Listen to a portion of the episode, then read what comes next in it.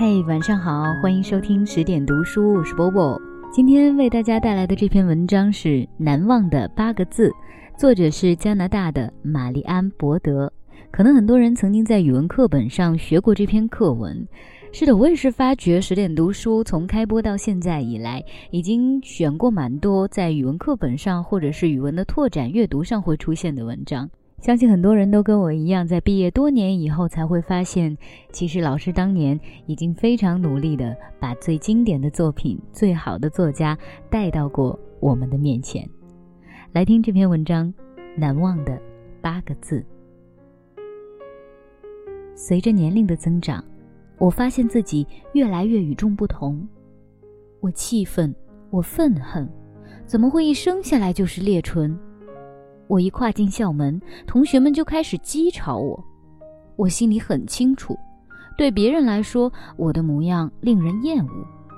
一个小女孩，有着一副畸形难看的嘴唇，弯曲的鼻子，倾斜的牙齿，说起话来还结巴。同学们问我。你的嘴巴怎么会变成这样？我撒谎说小时候摔了一跤，被地上的碎玻璃割破了嘴巴。我觉得这样说比告诉他们我生下来就是兔唇要好受一点。我越来越敢肯定，除了家里人以外，没人会爱我，甚至没人会喜欢我。二年级时，我进了老师伦纳德夫人的班级。伦纳德夫人很胖，很美，温柔可爱。她有着金光闪闪的头发和一双黑黑的、笑眯眯的眼睛。每个孩子都喜欢他，但是没有一个人比我更爱他，因为这里有个很不一般的缘故。我们低年级同学每年都有耳语测验。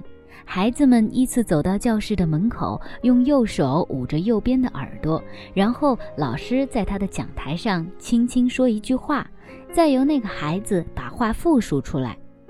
可是，我的左耳先天失聪，几乎听不见任何声音。我不愿把这件事说出来，因为同学们会更加嘲笑我的。不过，我有办法对付这种耳语测验。早在幼儿园做游戏时，我就发现没有人看你是否真正捂住了耳朵，他们只注意你重复的话对不对。所以，每次我都假装用手盖紧耳朵。这次和往常一样，我又是最后一个。每个孩子都兴高采烈，因为他们的耳语测验做得挺好。我心想，老师会说什么呢？以前老师一般会说：“天是蓝色的”，或者“你有没有一双新鞋”。终于轮到我了，我把左耳对着伦纳德老师，同时把右手抬起一点，这样就足以听清老师的话了。我等待着，然后伦纳德老师说了八个字。这八个字。仿佛是一束温暖的阳光，直射我的心田。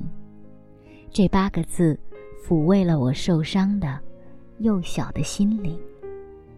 这八个字改变了我对人生的看法。这位很胖、很美、温柔可爱的老师，轻轻地说：“我希望你是我女儿。”好了，今天的故事就是这样。把这个故事送给每一个可爱的孩子，愿你们都能够健康快乐的成长。晚安。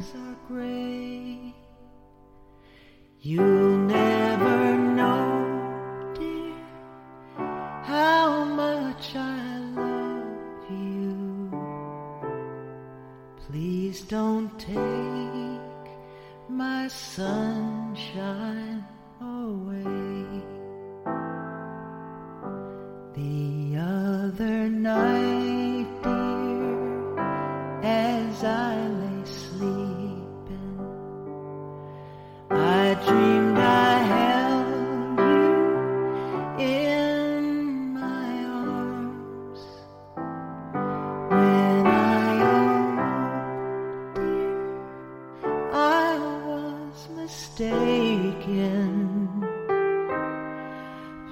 Please don't take